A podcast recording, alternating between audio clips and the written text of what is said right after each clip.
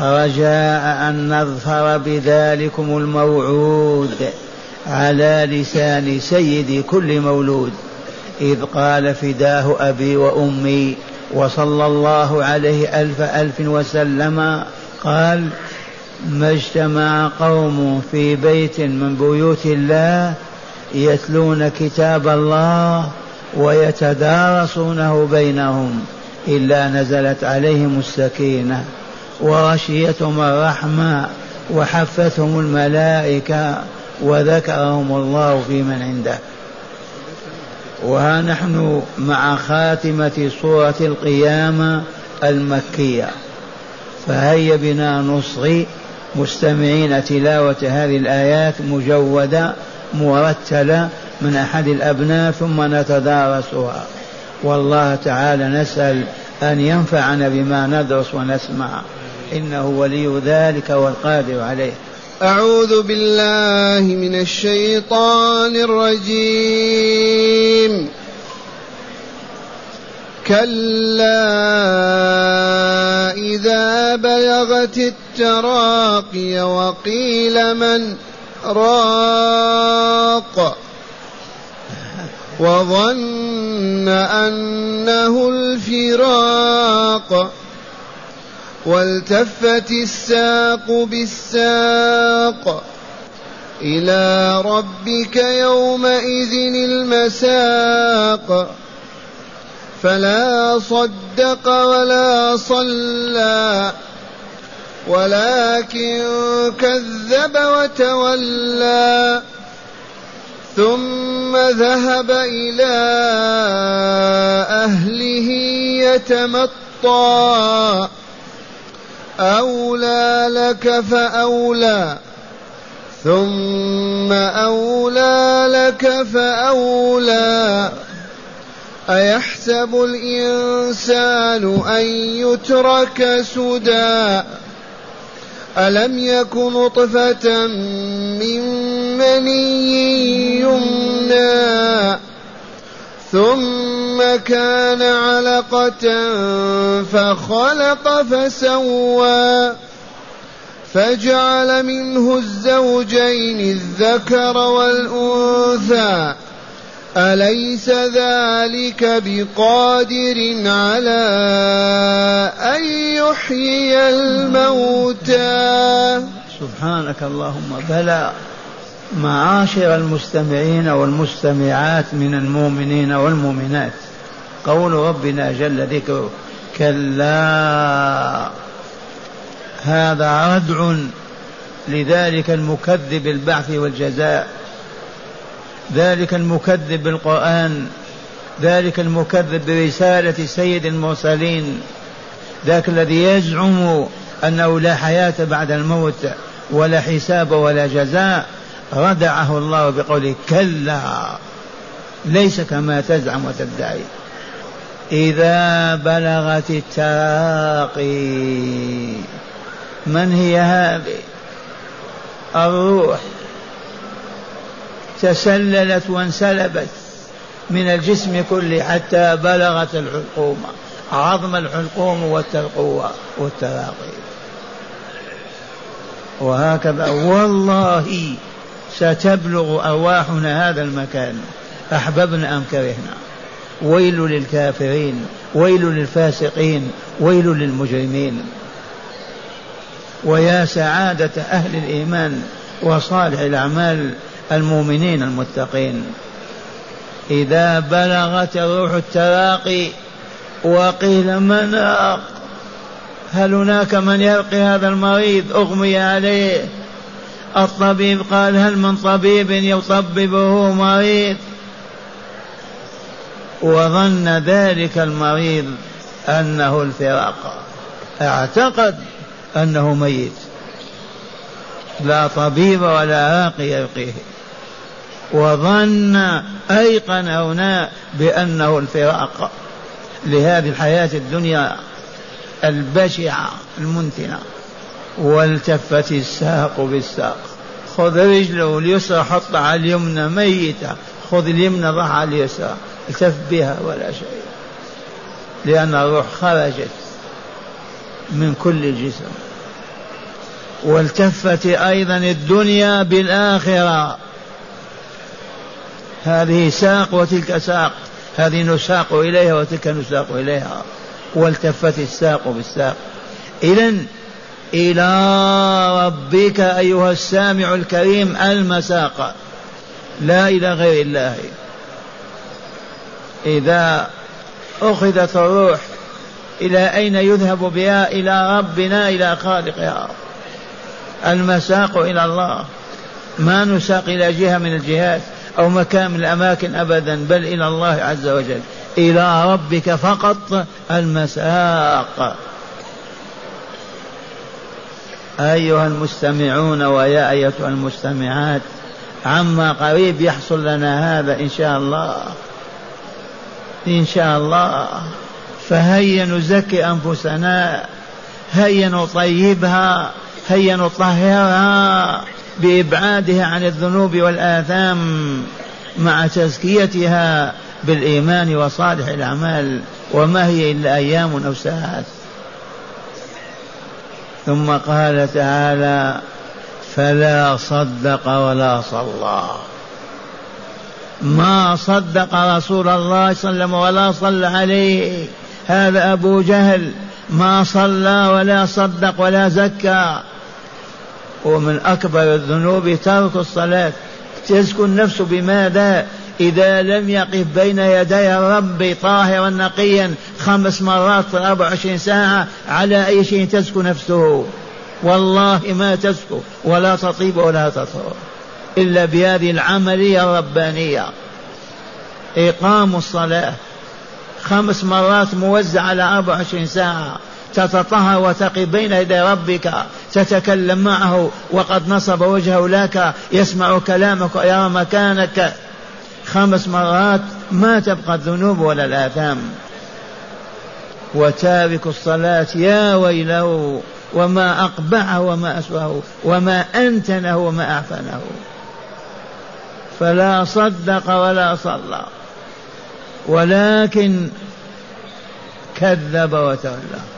بدل التصديق التكذيب ما آمن بالله ولا بلقائه ما آمن برسول الله ولا برسالة وكتابه وتولى عن الإيمان وصالح الأعمال وانغمس في الذنوب والآثام. ولكن كذب وتولى ثم ذهب إلى أهله يتمطى يتبختر في مشيه. كما تعرفون الطغاة والجبابرة وأرباب المال والدنيا والسلطان. يتمطى وهنا يروى وصح أن النبي صلى الله عليه وسلم وجد أبا جهل خارج المسجد قريب من الصفا فأخذ وقال أولى لك فأولى أولى لك فأولى. فقال أولى لي أنا تعرفني أنا خير من بين هذين الجبلين ولا تؤذيني أنت ولا ربك. ولكنه شر الخلق. أبو جهل. أبو جهل. ثم ذهب إلى أن يتمطى. قال تعالى أولى لك فأولى ثم أولى لك فأولى. المرة الأولى كذب وتولى ثانيا ما صدق ولا صلى ثالثا رابعا ذهب إلى ليتمطى لا هذا لا. أعيد أعيد الآية. ولكن كذب أولا وتولى ثانيا. لا لا. فلا صدق ولا صلى وكذب وتولى أربعة. كل مرة ولاه الله العذاب وليك العذاب. أولى لك أولى لك أولى لك أولى لك أربع مرات. لأنه كذب وتولى وما صد وما صلى ولا صدق. وأما قوله ثم ذهب هذا عائد دائما ما في شيء. أولى لك العذاب ثم أولى لك بالعذاب ثم أولى لك بالعذاب. يا ويل تارك الصلاة يا ويل مانع الزكاة يا ويل المكذب بلقاء الله يا ويل المكذب برسالة رسول الله.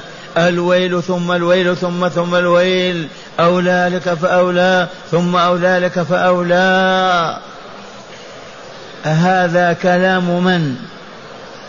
قولوا الله جل جلاله وعظم سلطانه كيف وصلنا وانتهى إلينا بمنه وكرمه أوحاه إلى رسوله وأنزله عليه. وبالأمس كنا مع الرسول وهو يحاول أن يجتهد في الحفظ فأدبه ربه لا تحرك بلسانك لتعجل به إن علينا جمعه في صدرك وعلينا قراءته. هذا كلام الله. كيف ينكرون الله؟ كيف يكذبون بالله؟ هذا كلام من؟ ثم قال تعالى أيحسب الإنسان أن يترك سدى مهملا كالنباتات والحيوانات لا والله ما كان هذا. هذا الحسبان باطل باطل باطل. والله ما خلقنا إلا لنعمل. وما خلقت الجن والإنس إلا ليعبدون. خلقنا لذكره تعالى وشكره عز وجل وخلق الخلق كلهم لهذا الغرض السامي الرفيع. فمن أعرض عنه وعمل بالفجور والشرك والمعاصي فهو منتظر الجزاء يوم القيامة. ومن آمن وعمل صالحا يأخذ جزاء الدنيا الحسن والكمال والطيب والطهور وجزاء الآخرة الجنة ورضوان الله عز وجل. هذا الحسبان باطل باطل. الذي يحسب أنه ما خلق فقط كالبهيمة. يأكل ويشرب وينكح بد ويموت ويصير تراب. هذا فهم ساقط باطل لا قيمة له. أيعبث الله هذا العبث؟ يخلقك ويخلق كل شيء من أجلك. ثم بعد ذلك لا لشيء إلا لتعبث فقط وتأكل وتموت. تعالى الله عن هذا علوا كبيرا. هذا الحسبان من شر الحسبان. وهو حسبان الملايين. آلاف الملايين من اليابان الأمريكان لا يؤمنون بلقاء الله ولا يؤمنون بما خلق الله ولا يؤمنون لماذا خلقهم الله. كالبهائم يأكلون ويشربون وينكحون ويموتون ثم إلى جهنم إلى عالم الخلد والفناء يعيشون فيه. أيحسب الإنسان أن يترك سدى؟ ألم يك نطفة من مني قطرة مني فخلق الله وقدر الذات وسوى ذكر أنثى هذا ينكر هذا يكذب به هذا لا يعترف به. أيها الكافر بلقاء ربك وبربك ألم تكن نطفة من مني تمنى قراءتان سبعيتان قطرة ماء من المني في الرحم. ما كان الإنسان هكذا؟ فرعون وإلا قل من شئت من الطغاة. والله ما كان إلا نطفة مني فقط قطرة مني. في الرحم. من قدره من خلقه من سواه. فجعله السمع والبصر والعين والأذن واليد والرجل. من من؟ يقول أبي أمي من؟ لا إله إلا الله.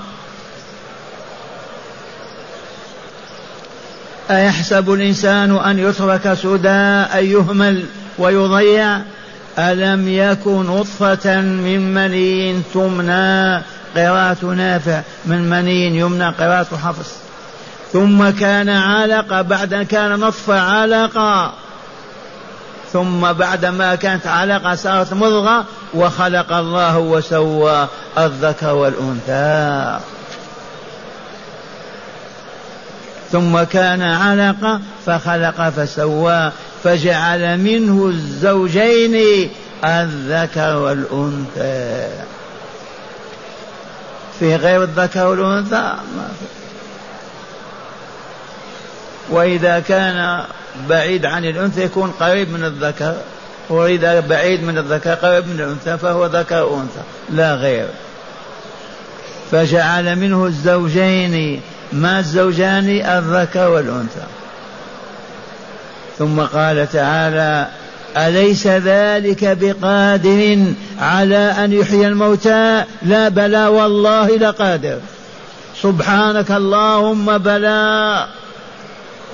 أليس ذلك بقادر ذاك الذي خلق من النطفة والعلقة الذكر والأنثى ووهبهم الحياة وأطعمهم وسقاهما وعاش مدى الحياة؟ هؤلاء هذا قادر عاجز على أن يحيي الموتى. من يقول من العقل عاجز؟ بالأمس كنت معدوما واليوم وجدت وغدا تعدم يعجز من أوجدك وأعدمك أن يعيدك مرة ثانية. أين يذهب بعقول البشر لما تذهب بها الشياطين وتسخر منها وتستهزئ بها؟ أليس ذلك بقادر على أن يحيي الموتى؟ سبحانك اللهم بلى. ثبتت السنة عن النبي صلى الله عليه وسلم. إذا كنت تقرأ هذه الآية أو تصلي وراء من يقرأها وقال أليس ذلك بقادر؟ نحن تقول سبحانك اللهم بلى. سبحانك اللهم بلى سبحانك اللهم بلى. أو ما تفعلون. إذا كنت تصلي وقرأتها أو تقرأ قل سبحانك اللهم بلى. ما هو الاستفهام أمامك. أليس ذلك بقادر على أن يحمد؟ ماذا تقول؟ سبحانك اللهم بلى. وإذا كان الإمام يقرأ في الصلاة وقرأ بها يجب أن تقول سبحانك اللهم بلى لكن ما ترفع بها صوتك.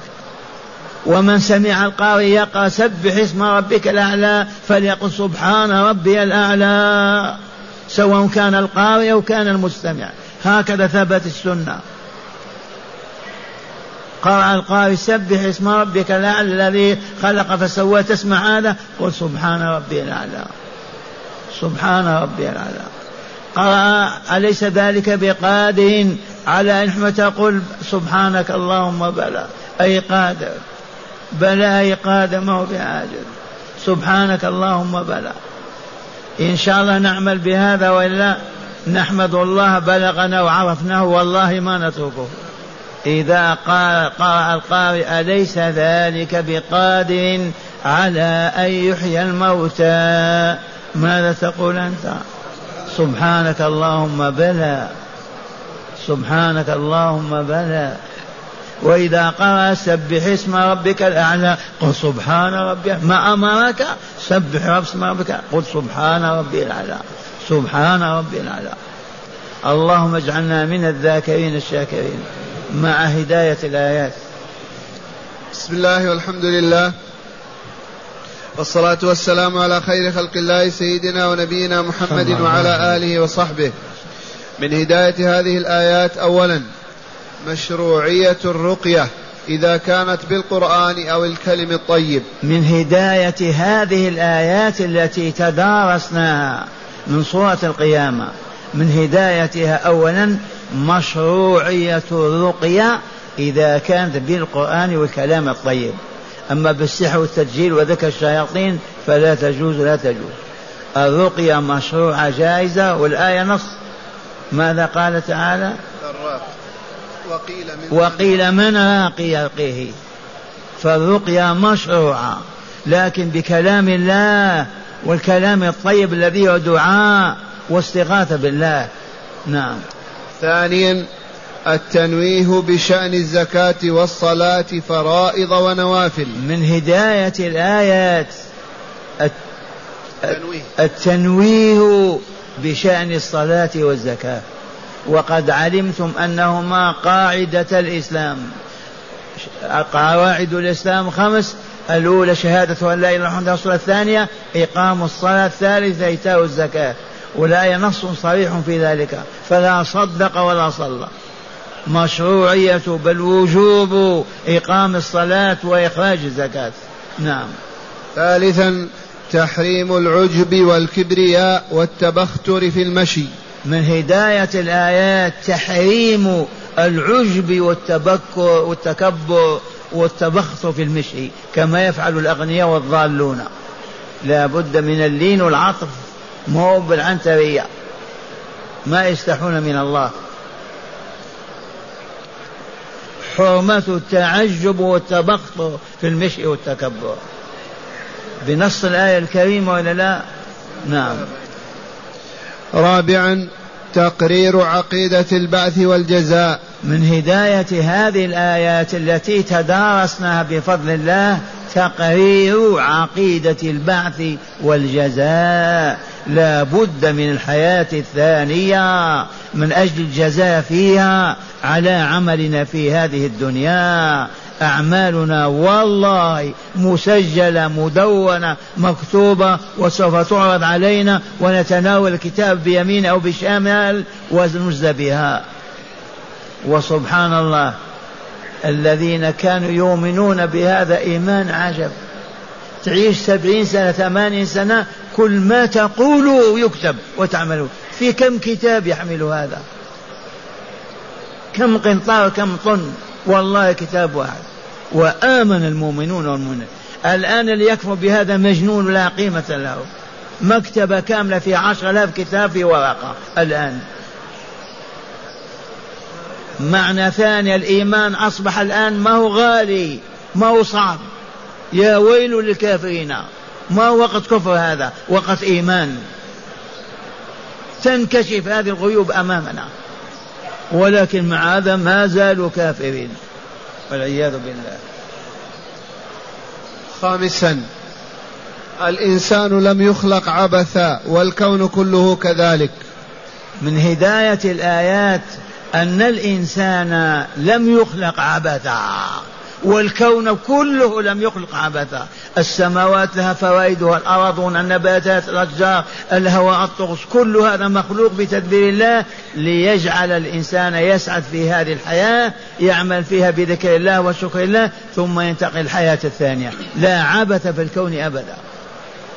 أيحسب الإنسان أن يترك سودا كلا. هاتي وأخيرا مشروعية قول سبحانك اللهم بلى لمن قرأ هذه الآية أو سمعها من إماما كان أو مأموما. من هداية هذه الآيات كما علمتم.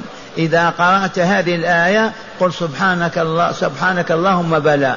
قرأها واحد وأنت تسمع في الصلاة خارج الصلاة قل سبحانك اللهم بلى. من قرأ سبح اسم ربك الأعلى ماذا تقول؟ سبحان ربي الأعلى. الرسول قال سبح اسم ربك. إذا قول أنت سبحان ربي الأعلى. والآن نستمع الآيات مجودة ونتأمل ما فهمناه منها.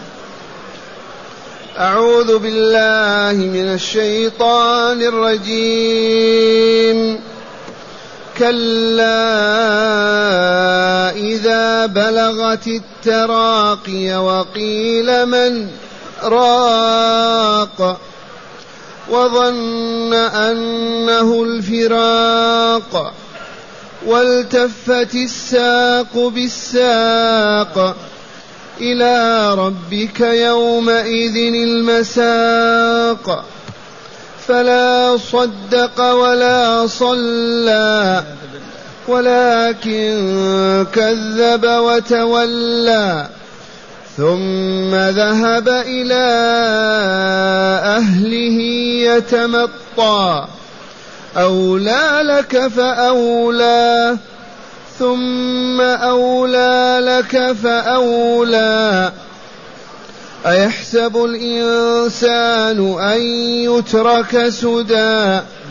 ألم يك نطفة من مني يمنى؟ ثم كان علقة فخلق فسوى فجعل منه الزوجين الذكر والأنثى. أليس ذلك بقادر على أن يحيي الموتى؟ سبحانك اللهم بلى سبحانك اللهم بلى. معاشر المستمعين والمستمعات أرأيتم دراسة كتاب الله؟ هل هذا القرآن يقرأ على الموتى أسألكم بالله. ينتفع الميت به. يقوم يتوب. يقوم يصلي ويستغفر. سدد الديون. أسألكم بالله. هذا والله ما يقرأ إلا على الأحياء. ليزداد إيمانهم. ومعارف ومعرفة بالله ليستقيموا على منهج الله فيؤدون الواجبات وينتهون عن المحرمات فيكملون ويسعدون في الدنيا والآخرة. أعرضنا عن كتاب الله والذي نطالب به والله شاهد من عشرات السنين على أهل القرية الصغيرة على أهل الحي في المدينة أن يجتمعوا كل يوم من صلاة المغرب إلى صلاة العشاء في المسجد الجامع في قريتهم أو في حيهم.